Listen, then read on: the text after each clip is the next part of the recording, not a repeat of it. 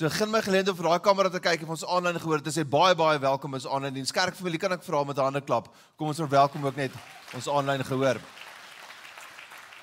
Nou ons is in die derde en is die laaste een van 'n reeks wat ek genoem het 9 beloftes. En ehm um, dit gaan oor die 9 saligsprekinge van Jesus. Nou daar is 'n baie groot en 'n ou woord wat eintlik maar net die naam is wat gegee word vir die 9 stellings wat Jesus maak aan die begin van die bergpredikasie. Die bergpredikasie is daai een keer in die begin van Jesus se bediening wat hy beplant met 'n groot gehoor mense gepraat het. Dit maak dit die belangrikste en die beste preek van alle tye. En hierdie is Jesus se inleiding, hierdie nege stellings wat hy maak. En voor ek dit lees en voor ek daarmee begin, moet ek dalk net dit sê dat weet ons ons probeer om vir ons Sondagdienste ehm um, die woord te bedien op 'n manier wat baie maklik verteerbaar is. Maar in die manier wat ons dit sê, ons sê ons sit die koekies op die laagste rak. Want as jy 'n spens het, jy die koekies op die laagste rak, dan kan enige iemand, die kinders kan dit ook bykom. So is eintlik nie tipies wys om dit in 'n huis te doen nie, maar dis wat ons gewoonlik doen in kerk. Maar hierdie is dalk nou die een uitsondering in die jaar wanneer ons regtig 'n Bybelstudie saam doen en eerlik kyk na die, wat, wat die woord sê. So ek moet jou net waarsku dat ehm um, die saligsprekinge is eintlik nie ligte musiek nie. Dis eintlik nogal swaar en wat Jesus sê en veral hierdie hierdie drie stellings waarna ons vanoggend kyk is eintlik werklik swaar. Maar weet as jy dis in die woord en weet ek bedien die Here se woord, laat dit oor in die Heilige Gees om die oortuiging in harte te bring soos wat en waar dit nodig is. Ek hou van hierdie gebed en ek het dit al 'n paar keer gebid die laaste maand of wat. Die uh, ou Anglikaanse gebed wat sê Father what we what, what we uh, do not know teach us. What we do not have give us or what we, and what we are not make us. So dis sommer my inleidingsgebed vir vanoggend ook. En ek dink is juis relevant met waarmee ons besig is. So kom ons bid saam. Here, dankie vir u woord. Here, ons gebed vanoggend is is juis te vind in hierdie hierdie woorde van hierdie ou gebed wat sê Here, wat ons nie Dit wat ons nie weet nie, sal U dit vir ons leer. Here wat ons nie het nie, sal U dit vir ons gee. Maar Here belangrikste, dit wat ons nie is nie, sal U deur die Heilige Gees en deur U woord sal U dit van ons maak in Jesus naam. Amen. So hierdie nege stellings kry ons Matteus 1, ag skus Matteus 5 uh vanaf vers 1. Maar die onmiddellike volgende ding wat Jesus sê na hierdie nege beloftes wat hy vir ons gee, is hierdie woorde vers 13 en 14 sê: "Julle is die sout van die aarde, maar as sout verslaan, hoe kan 'n mens dit hoe kan 'n mens dit weer sout? Daar is dit is niks meer werd nie. Dit word buitekant weggegooi en die mense vertrap dit. Julle is die lig van die wêreld. 'n Stad wat op 'n berg lê, kan nie weggesteek word nie." Eilik wat Jesus hier doen, is dit as hy gee vir ons hierdie nege beloftes en sou ons inskakel hierby, sou ons self beskikbaar stel tot die Here om die seën of die blessing, die guns van God wat hierdie beloftes inhou te ontvang. Dit stel ons in staat, dit maak van ons die lig van die wêreld en die sout van die aarde. Hierdie twee goed het Jesus van ons kinders van die Here verwag om te wees. So die nege stellings terwyl van tyd gaan ek dit dalk nou lees. Ek gaan sommer onmiddellik inval by vandag se se drie stellings. In die eerste twee stellings, of die eerste stelling gaan eintlik oor hoe ons vredemakers is En die laaste twee stellings word genoem of word daar verwys na vervolging.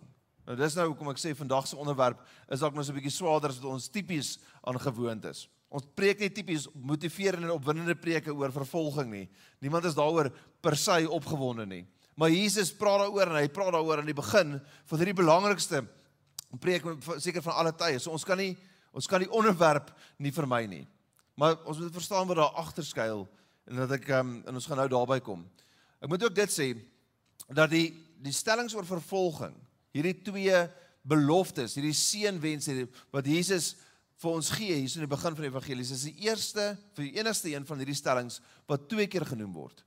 Elke keer praat Jesus, gee Jesus vir ons 'n 'n belofte wat begin met hierdie woorde geseënd is julle. Nou geseënd is die. En dan uiteindelik kom hy by hierdie stelling en hy noem vervolging twee keer. Die groot rede daarvoor is dit dat met die kerkgeskiedenis is daar natuurlik baie tye en seisoene gewees waar die kerk onder vervolging was. Maar vir die die lesers van Matteus was mense wat onder was 'n was 'n kerk wat onder vervolging was. Nou moet jy net verstaan, Jesus het sy die evangelie ingelyf deur homself te gee as 'n losprys vir my en jou sonde. Die opstanding uit die dood het die oorwinning oor dood in 'n huis gebore die dag van Pinkster. Ons het dit gevier terug. Maar vanaf van die kerk was dit nie baie lank gewees voor al werklike vervolging uitgebreek het nie. En aan die einde van daai wat ons noem die apostoliese era, die tyd wat die apostels, die disippels van Jesus nog geleef het, het die kerk aan die einde van daai tyd werklik onder vervolging gebuk gegaan. En jy sal dalk nou weet nie, maar die evangelies, Matteus, Markus, Lukas en Johannes, is van die oudste boeke in die Nuwe Testament. Dit vertel vir ons van die eerste gebeure in die Nuwe Testament, maar dit is van hulle is baie laat eers geskryf. So wat gebeur het is baie van die skrywers en ons kyk nou na Matteus. Matteus sou tipies vir mense oorvertel het. Die ooggetuies sou vertel het wat het Jesus gesê, wat het Jesus gedoen. En soos wat die apostoliese era, daai tyd wat hulle nog geleef het, tot 'n einde gekom het. Want hulle besef hoor jy maar hier bestaan nie 'n 'n geskrewe rekord van Jesus se lewe nie. En vir daai rede is vir daai rede het hulle gesit en skryf sodat die kerk 'n geskrewe rekord kan hê van Jesus se lewe. Dis hoe die evangelies na ons toe gekom het. So al is dit die eerste gebeure in die Nuwe Testament, is dit eintlik van die laaste boeke wat geskryf is. In die tyd wat Matteus geskryf is, was die kerk reeds onder vervolging gewees.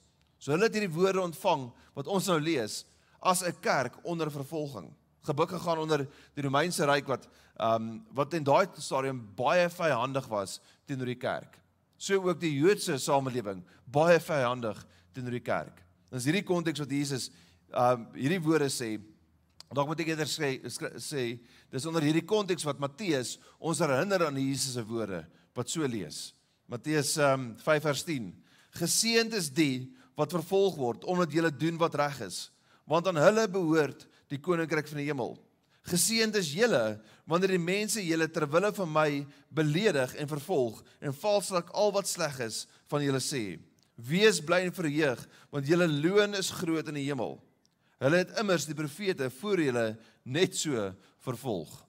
So ek het reeds gesê dat hierdie 9 stellings word deur party ouens geklassifiseer as eintlik 8 stellings omdat die stelling oor vervolging wat ons nou kyk twee keer genoem word.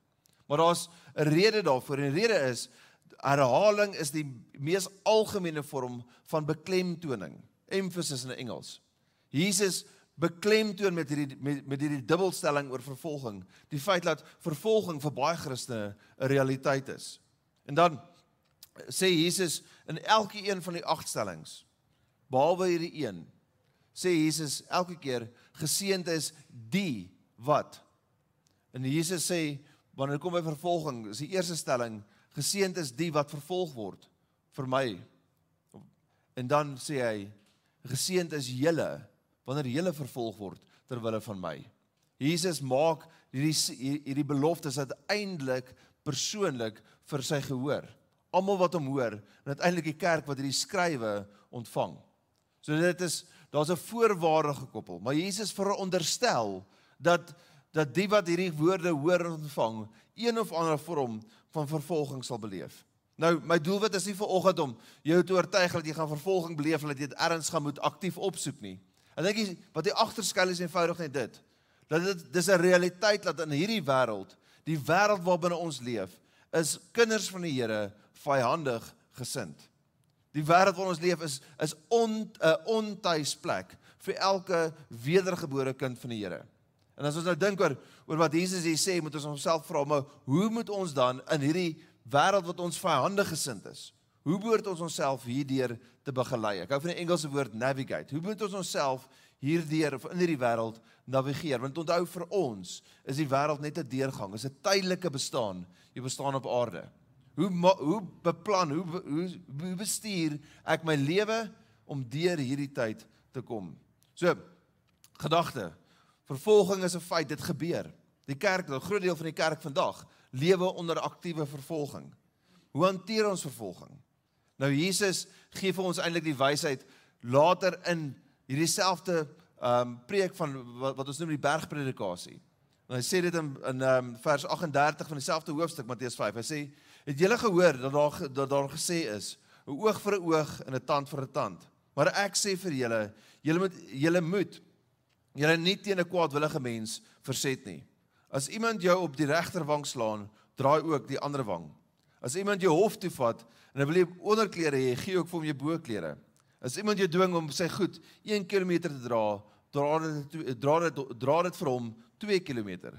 Geen hom wat jou iets vra en moet hom wat wat wat by jou wil leen nie afwys nie. Jesus se advies, Jesus se leiding, Jesus se instruksie vir ons is wanneer die wêreld ons verhande gesind is en dit word daar word 'n 'n ehm daar word iets van ons verwag of vereis. Laat ons bo en behalwe dit sal gaan. Hy sê draai die ander wang. Wanneer iemand jou iets vra, gee nie net wat hy jou vra nie, gee meer as wat hy jou vra. Wanneer iemand van jou verwag om iets te doen, doen meer as wat hy of sy van jou verwag om te doen. En as iemand behoefte het, gee aan hulle. Dink die punt hier is eenvoudig net dit en hierdie is 'n absolute fundamentele bousteen, bousteen binne die koninkryk van die Here en dis dit. Dat die koninkryk van die Here is in hierdie wêreld wat ons in Engels noem countercultural. Die teenoorgestelde gesindheid. Die wêreld val aan ons Jesus verwag van kinders van die Here om op nie te retireer en en um, en uh weerstand te bied nie, maar om met 'n teenoorgestelde gees op te tree. En daar's waarskynlik 'n sleutel. In hierdie wêreld gaan daar van tye wees wat jy besef dat hierdie wêreld is eintlik vir 'n kind van die Here 'n ontuisplek. Hoe moet ons reageer in daai omstandighede in die teenoorgestelde gesindheid of die teenoorgestelde um gees? Dis hoe ons behoort op te tree. Die koninkryk van die Here as hierdie 'n sentrale bousteen is, sien ons ook um dit is 'n tema loop reg deur die Nuwe Testament. Jesus sê vir sy disippels, as die wat die grootste wil word, moet wat word? Hulle moet die minste word. Die pad na grootheid in die koninkryk van die Here is nederigheid toe. Jesus sê vir sy disippels, as die as jy as jy die meester wil wees, dan behoort jy die, die dienaar te word. En dan met van met dit 'n gedagte op hierdie punt kan ons sê, die wat vervolg word, reageer in sagmoedigheid, in 'n teenoorgestelde gesindheid. In die woorde in, in Lukas 7 is ook natuurlik 'n verwysing na die bergpredikasie. Vers 27 sê: "Maar vir julle wat na my luister, sê ek, julle moet julle vyande lief hê. Doen goed aan ander mense deur wie julle gehaat word.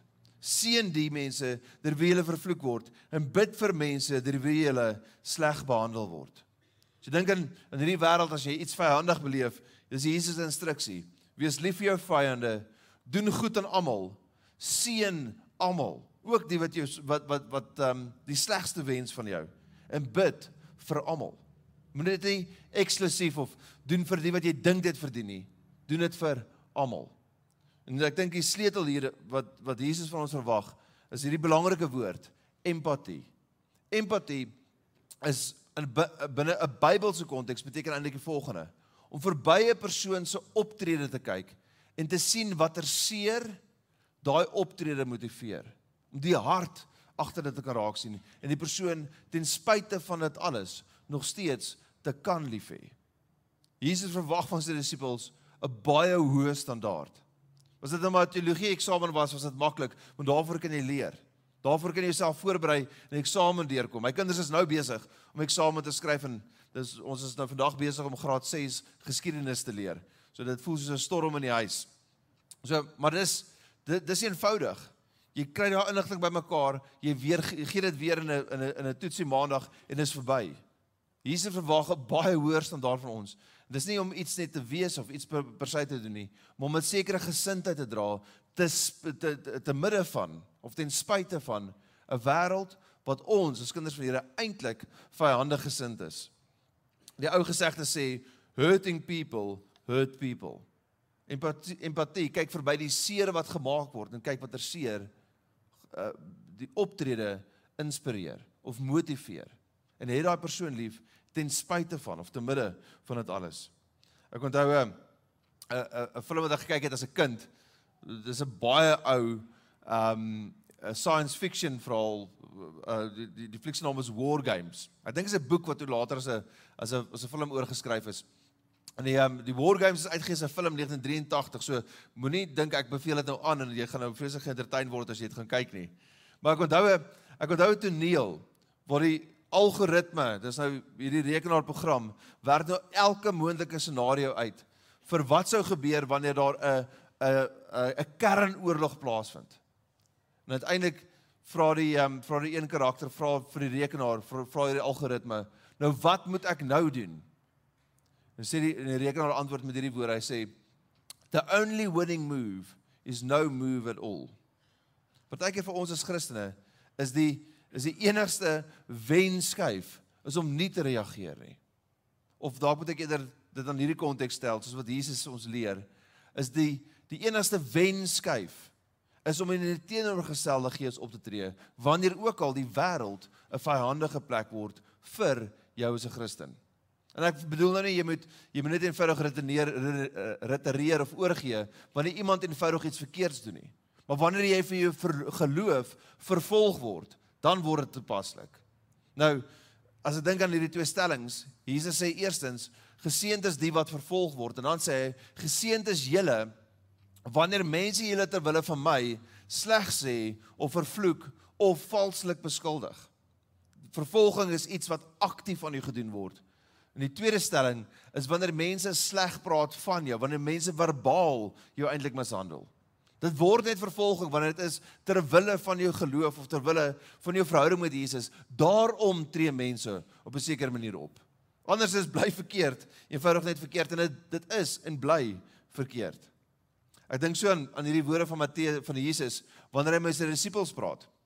Hy stuur sy disippels uit op 'n sogenaamde sendingtog, Matteus hoofstuk 10. So Jesus het sy disippels um gekies uit almal wat hom gevolg het. Jesus het skares bedien. Uit die skares het daar 'n groep mense Jesus gevolg. Hulle word genoem die volgers. In Engels the followers of Jesus.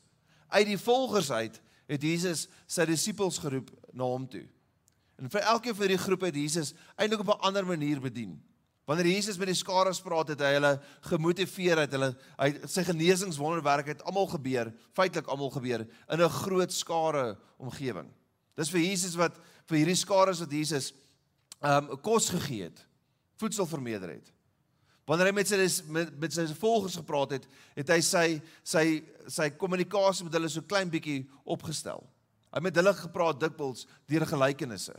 Hy het van hulle so bietjie iets verwag self. Daar was dit daar was 'n 'n teenreaksie wat Jesus verwag het van sy volgers. En hy het nie altyd so 'n vreeslike gemaklike manier met hulle gepraat nie, amper konfronterend. Maar wanneer Jesus by sy disippels kom uit hierdie kleiner kleinste groep uit, het Jesus eintlik baie konfronterend dikwels met hulle gepraat. Maar Jesus sê vir Petrus, kom, so kom weg agter my, Satan. Byvoorbeeld, hoe is dit vir 'n vir 'n vir 'n mooi motiverende woord wat het Jesus vir jou te sê vandag? So, Jesus het op 'n konfronterende manier sy disippels gedisipel en die woord disipel beteken leerling, geleer. En dis deel van hierdie van hierdie lering wat Jesus gehad het met sy disippels, hierdie opleiding wat hy vir hulle gehad het. Het hy ook van hulle dikwels verwag om iets te doen. En een van die dinge wat Jesus van hulle verwag het om te doen, was Jesus in die middel van sy bediening, het Jesus sy disippels uitgestuur na die dorpe van Samaria. Hy het hulle gesê vir hulle Galilea en Samaria en hulle moes gaan en hulle moes hierdie boodskap preek. Hulle boodskap was die koninkryk van die hemele is naby. En dan sê Jesus vir hulle daarmee saam en genees die siekes en dryf alle demone uit. Wat ek dink nogal werklik fascinerend is wat op hierdie dit word duidelik in die evangelies dat die disippels nog nie geweet het wat behels die koninkryk van die Here nie. Hulle het eers na die dood en opstanding van Jesus werklik besef wat Jesus se missie op aarde was. So hulle gaan preek 'n boodskap wat hulle nie verstaan nie. Hulle is veronderstel om geestelike gesag te hê wat hulle ook nie verstaan nie. Maar Jesus het hulle so klein bietjie die diep kant gegooi om hulle te laat leer swem. Maar wanneer Jesus met hulle praat oor oor hierdie dorpe en stede wat hulle waarskynlik vyandig gesind sal wees, sê hy vir hulle hierdie woorde vers eh, vers 16 in Matteus 10. Onthou, ek stuur julle so skape tussen die wolwe in. Wees dus versigtig soos slange en opreg soos duwe. Klink amper amper poeties. Innocent as doves and wise as serpents, sê die engels. Wel, eintlik andersom. Die Here verwag van ons om partykeer skrander te wees. Ek hou van daai van daai woord skrander. Weet as jy dit in 'n in in die woord skrander dink ek is 'n verskriklik interessant want as jy in Afrikaans met iemand praat oor die woord skrander, het dit eintlik 'n negatiewe konnotasie. Beteken iemand is so 'n bietjie skelm of agteraf. Maar binne die Joodse konteks is is die woord skrander, die Engelse woord shrewdness, is eintlik 'n reuse kompliment. Beteken dis iemand wat wat met ehm um, wat met wysheid in tipiese besigheidsomgewing situasies, omstandighede, verhoudings so kan bestuur vir almal se beswil. Jesus verwag van sy disippels om skrander te wees, om wys te wees met wat hulle doen en wat hulle sê, wanneer hulle wat doen en wanneer hulle wat vir wie sê. Maar dan daarmee saam ook onskuldig soos duwe. Met die onskuld met 'n opregtheid van hart. Onthou opregtheid is een van die stellings wat ons al reeds gekyk het. Die Here verwag van ons om in hierdie wêreld opreg te wees, maar ook te midde daarvan wys te wees. Wysheid beteken nie dat jy onnodig vervolging gaan uitsoek nie. Maar vir wysheid behels dat ons sal wys wees met ons optree. En partykeer vir ons is die beste skuif is om geen skuif te hê nie. Want ek dink nie dis altyd 'n baie goeie getuienis vir die kerk of vir vir die vir die Here vir Christendom as jy proteseer oor elke ding nie. Want die Here verwag van ons om die regte ding te doen, maar altyd in liefde en opregtheid op te tree. Ek dink wat jy ek dink aan 'n ou bandjie, dit was op 'n stadium nogal populêr geweest. 'n baie keer mense om hulle arms gedra het en sê wat sou Jesus doen? What would Jesus do? Dis dalk die sleutel. Wat sou Jesus gedoen het in watter omstandighede omstandigheid jy ook al mag wees? Ek het ehm um, dis ek het eintlik so baie om te deel, maar ek wil dalk nou net eers 'n storie vertel. As ek dink aan vervolging, dan moet ek eerlik sê ons in Suid-Afrika is gefrustreerd met baie goed. Die feit dat jy nie altyd elektrisiteit het nie, is nou nie vervolging nie. Dis sommer net swak bestuur of 'n swak regering. Vervolging is wanneer jy wanneer jy bereid is om ter wille van jou geloof te ly as dit as dit nodig sou wees. Vir my een van die uh, mees inspirerende verhale is is 'n verhaal van Jim Elliot. Nou Jim Elliot was op Bybelskool gewees. Nou net 'n klomp vriende het saam gestudeer met die hart of met die bedoeling dat hy nadat hy klaar gestudeer het, 'n sendeling sal word in Ecuador. Dis al dis waartoe sy hele lewe op pad was. Hy het Bybelskool toe gegaan, het sy vrou daar ontmoet, hulle is getroud, uh Jim en Elizabeth Elliot en uiteindelik na sy studies het Jim as 'n sendeling Ecuador toe gegaan. En voor ek nou verder vertel, die rede hoekom ons as gemeente sendeling ondersteun is as jy in ons omgewing bly, het jy eintlik nie 'n verskoning nie, want jy kan baie gemaklik by baie goeie kerk uitkom. Maar daar's lande en mensegroepe in die wêreld wat waar dit vir baie mense nie moontlik is nie. Ons het 'n verantwoordelikheid nie net vir waar die Here ons geplaas het nie, maar ons het 'n verantwoordelikheid teenoor die wêreld. Ons ondersteun sendlinge in Madagaskar, Malawi en die Transkei. Dink ek dink wat my vrou doen met Brave to Love is eintlik 'n vorm van plaaslike sending waarmee ons as gemeente besig is. Ek dink natuurlik in myself ook as 'n sendeling. Jy mag dit dalk net weet nie, maar ek het ek het Bybelskool toe gegaan met die gedagte dat ek 'n sendeling sou word in Afghanistan. Dit klink soos 'n grap, maar dit is regtig nie. Ek was reg op pad Afghanistan toe. Dis eintlik in my studies wat ek begin ervaar het met die Here roep my dalk om eerder plaaslik vir hom te werk. Dis hoe ek nou vandag hier gekom het. Maar ek dink dat die gemeente altyd is 'n sending. As as ek het as jy in 'n ander land sou bly en jy moet na hierdie gemeente kyk of dalk nog beter beter gestel as jy vanuit die hemel na hierdie gemeente sou kyk. Hoe weet jy dat hierdie gemeente en hierdie kerk op koers is met wat die Here van ons verwag? Die Here het ons hier geplaas in die gemeenskap om 'n sending te wees om mense te bereik wat die Here nog nie ken nie. Dis vir ons doel en visie vir die kerk. Ons stel dit so ons sê die hemel moet groter word en die hel moet kleiner word. En as jy 'n lidmaat is van hierdie gemeente, dan deel jy in die visie. Jy het 'n aandeel in wat ons hier doen.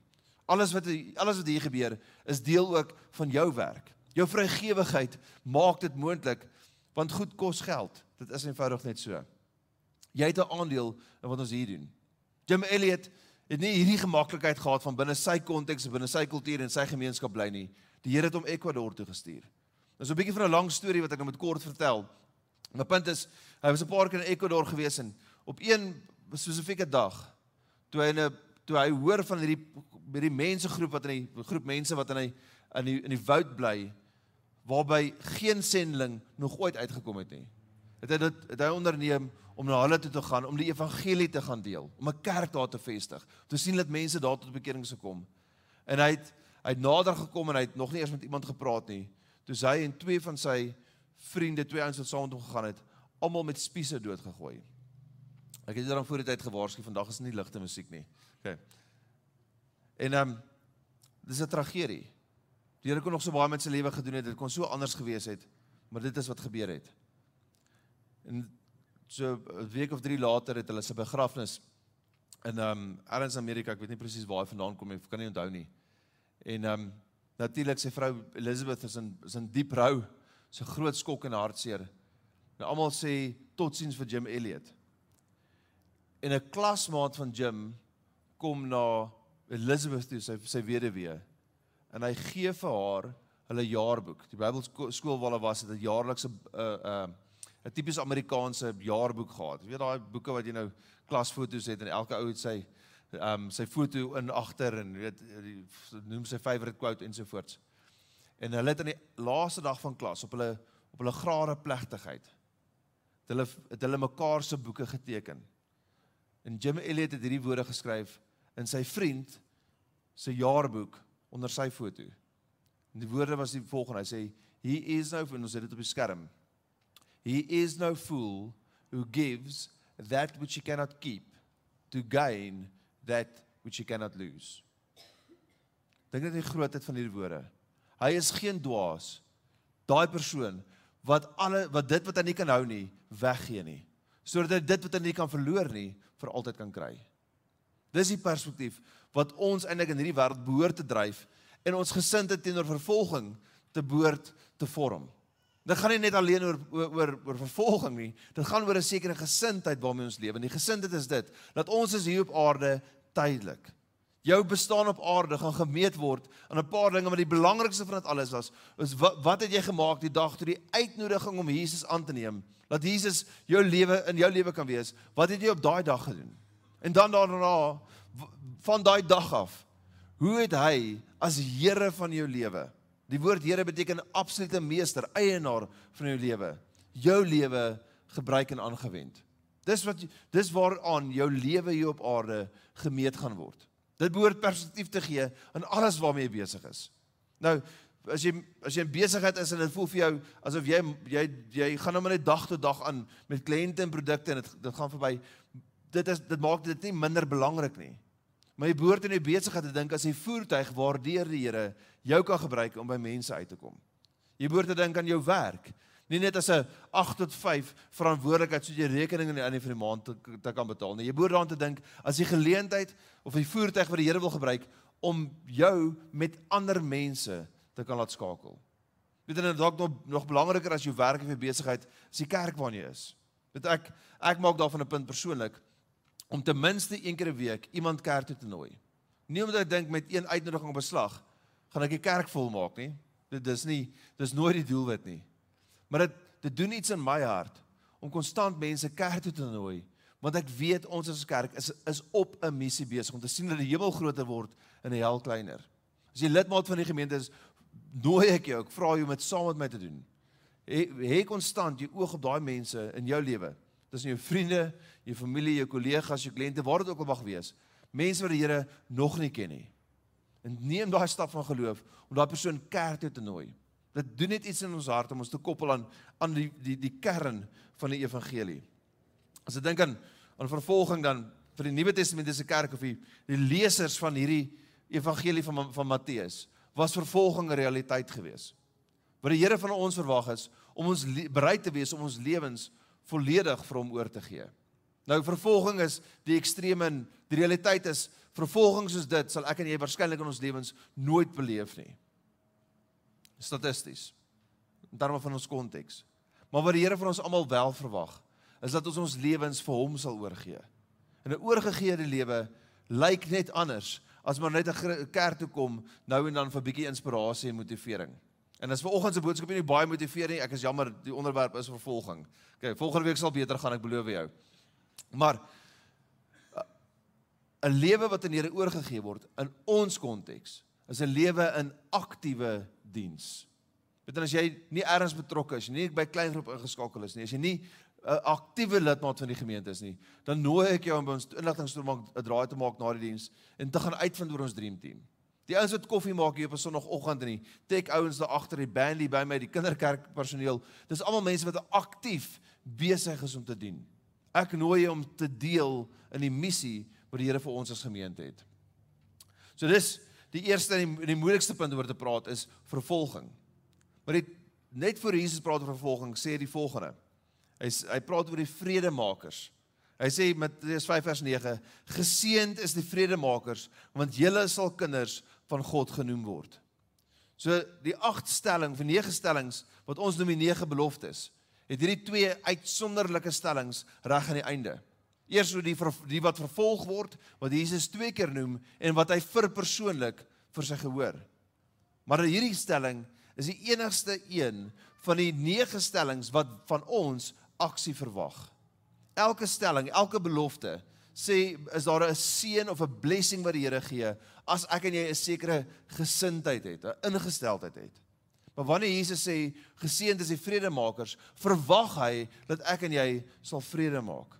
Nou, die woord vrede, die die die konsep wat Jesus hierso aan aanraak is die Hebreëse konsep van Shalom. Want sy gehoor gedurende die bergpredikasie was uitsluitlik Joodse mense gewees. Hy het natuurlik 'n Griekse woord gebruik, maar die die Hebreëse woord Shalom, daai woord waarmee Jode mekaar vandag nog groet, toegewyde Jode, beteken die volgende. Dit beteken nie net vrede nie. Vrede vir my en jou beteken die afwesigheid van konflik. Beteken daar's nie nou oorlog nie, so ons het nou vrede.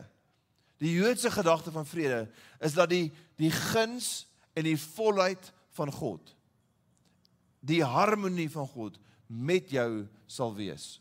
Die Here verwag van my en jou om vrede te maak met ander mense, maar belangriker is dit dat ek en jy sal meedoeners wees, saam met die Here werk sodat die Here vrede kan maak tussen God en mense. Dis eintlik 'n verwysing na wat ons noem persoonlike evangelisasie. Ek ehm um, hoor hoor net wat sê uh Paulus in Efesiërs hoofstuk 2. Hy sê in vers 13: "Maar nou is julle een met Christus Jesus. Julle wat vroeër ver van God geleef het, het nou naby gekom deur die bloed van Christus. Christus is ons vrede. Jesus is die Shalom of die vrede van God. Ek en jy as vredemakers behoort God se vrede met ander ook te deel. Kolossense 1 vanaf vers 20 sê en deur hom alles met homself versoen. Daai woord versoen beteken vrede maak. Deur die bloed van sy seun aan die kruis het hy vrede herstel. Deur hom het hy alles op aarde en in die hemel met homself versoen. Ook julle wat voorheen ver van God af en vyhandig gesind teenoor hom soos blyk uit julle sondige lewenswyse. Maar nou het hy ook julle met homself versoen deur sy seun as mens gesterwe het op uh, om julle te heilig sonder smet of be, be, uh, uh, onberislik voor hom te stel. So ek dink aan wat Paulus sê in Kolossense en Efesiërs, dan kan ek dit sê. Sonder Jesus is ek en jy ver van God. Verhandig gesind teenoor God en ook partykeer ander mense. Ons is verlore, ons is soekend, ons is dwaalend, ons is veroordeel en ons is dood. Dis hoe Paulus in die Kolossense en Efesiërs ons toestand sonder Jesus verduidelik. Maar dan sê hy Jesus het gekom sodat ons in Jesus naby God kan wees, kinders van God kan word, vriende van God genoem kan word, gered kan word, verlos kan word, vergewe kan word, die ewige lewe kan ontvang en lewend gemaak word.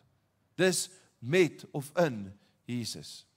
So ek dink aan aan waarskynlik die belangrikste frase in die hele Nuwe Testament is hierdie twee woorde saam met mekaar in Christus.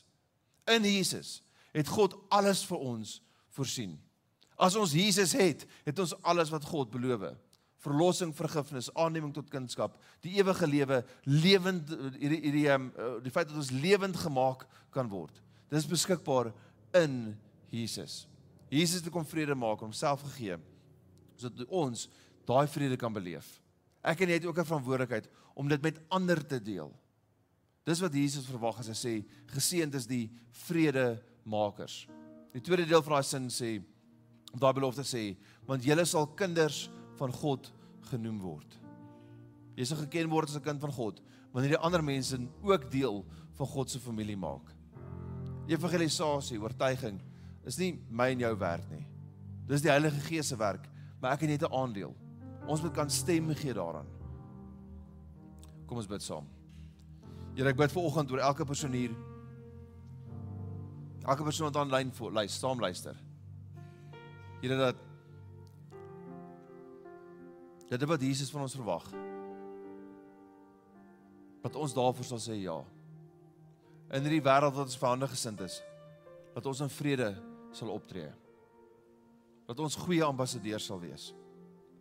Maar Here, ons stel onsself ook vir oggend beskikbaar om vredemakers te wees. Stel onsself tot U beskikking dat U deur ons kan werk en ander mense aan U kan voorstel in Jesus naam. Ek wil vra dat jy vir oomblik net nog jou oë sal toe hou. As jy nog nie by daai punt gekom het dat jy Jesus aangeneem het nie, beteken dit die volgende dat sonder Jesus verkeer jy in 'n toestand van sonde. En jy is verlore. Jy het tog nie die ewige lewe nie. Jesus het gesterf vir jou sonde in jou plek. Jy word 'n kind van God die dag wanneer jy Jesus aanneem. Dis 'n geloofstap. Jy doen dit deur 'n gebed te bid. As jy daai gebed nog nie gebid het en jy wil vandag Jesus aanneem as jou verlosser, dan wil ek vra waar jy is. Jy net vir 'n oomblik jou hand in lig sal opsteek. Gaan nie vorentoe roep nie. Gaan nie laat uitkom nie. Maar ek moet vir die belangrike geleentheid gee.